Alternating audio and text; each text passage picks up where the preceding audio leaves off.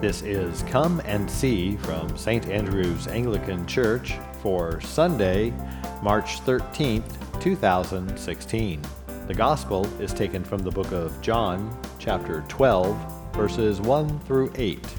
The message is by Father Ron Baird. Today's gospel lesson, we have this really odd story um, that um, doesn't make a lot of sense if, if you really look at what's happening on the surface of things. And it takes a little bit of background.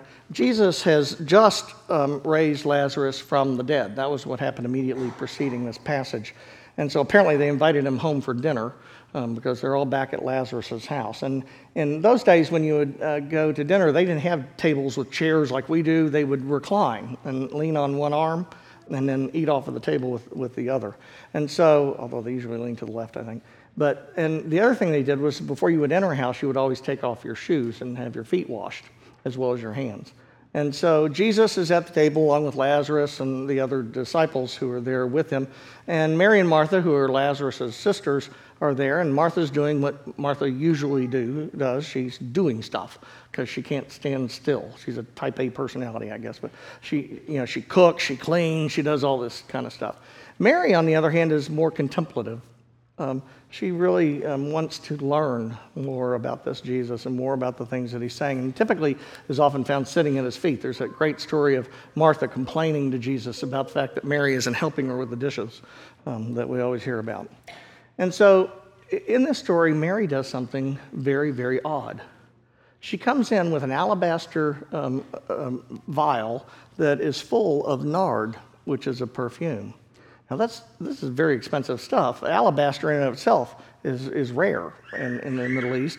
And the talent that it would take to carve it out, you know, to chisel it out, and, and to make it hollow so that you could put something into it, would take a lot of labor. And so the, the, the vial itself is very expensive. But then on top of that, it's filled with nard. Now, nard is a, um, um, a perfume type thing, it's an, an ointment that comes only from the resin of a flower found in the Himalayas. Now, I don't know if you know much about geography, but the Himalayas are a long way from Israel. Um, it wouldn't be that easy to get it there.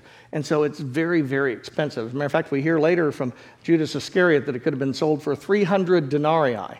Now, that's essentially one year's salary, um, which in today's terms in America would be like $50,000 on average. That's a really expensive perfume, wouldn't you say? And so Mary then comes, and um, we don't hear it in this passage, but in Synoptics we hear about it. She breaks the top of the jar off and pours it on Jesus' feet. Now, so the, the, the vial is destroyed, it can't be used again. Um, so, and on top of that, she's pouring this very expensive perfume, which I imagine at $50,000 for a bottle of it, it probably goes a long way. A little goes a long way. And in fact, we know that's true because it says the fragrance filled the house. I'll bet it did. And she pours it all over his feet. And then she does something even more shocking. She takes her hair to wipe his feet. But not only does she do that, but she is crying while she is doing it. So tear, her tears are also soaking his feet. Now, why is that surprising? Well, it's surprising in part because the only time that you would anoint someone's feet like that is when they are being buried. Um, because they would anoint the entire body to help keep the skin um, preserved for a while. And so that it, and they would usually use very expensive uh, perfumes and things and spices so that it would cover up the smell um, that would come from it.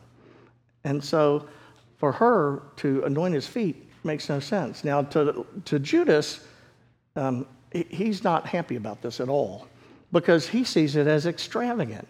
Why in the world would you take a $50,000 bottle of perfume and have somebody anoint your feet with it? I mean, we blame Creflo Dollar when he wants a new um, jet, which he did get, somebody told me, by the way.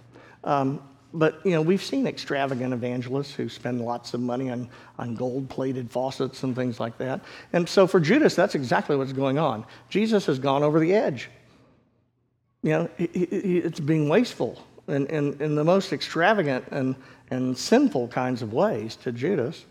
And so he, he's complaining. But he's not complaining just because of that. Um, he's also expressing the discomfort that all of the disciples are feeling at this moment.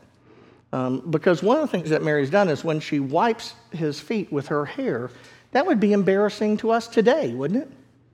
And can you imagine if, if somebody went on and said, you know, here, I want to wash your feet with my hair, we'd be going, oh, thanks, but, you know, I'm good.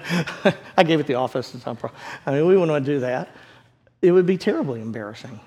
But in those days, it was even more so. You've heard me talk before about that to um, a woman to expose her hair w- was scandalous in, in those days in Israel, much like in the Muslim world it still would be. Women only uh, l- exposed their hair in that way and let their hair down in the bedroom with their husband. Nobody else got to see that. I mean, it would be, as I mentioned before, the equivalent of, you know, you know us having a dinner party and, and, and the wife comes out topless in the middle. I mean, it, it, and so you can imagine all the disciples are going, oh, trying to figure out what do we do now? I mean, this is embarrassing. You know, and, and not only has she exposed her hair, but she's rubbing it all over his feet. I mean, how could she do this? This is horrible. And Jesus' response to Judas, I suspect, did not make anybody feel any better. Because he said, You know, she did this to prepare for my burial. You know, you'll always have the poor with you, but you won't always have me. You you think that satisfied Judas any? What's this stuff about, you know, you always have the poor with you? It sort of sounds like he says, I'm more important than they are. And in one sense, that is what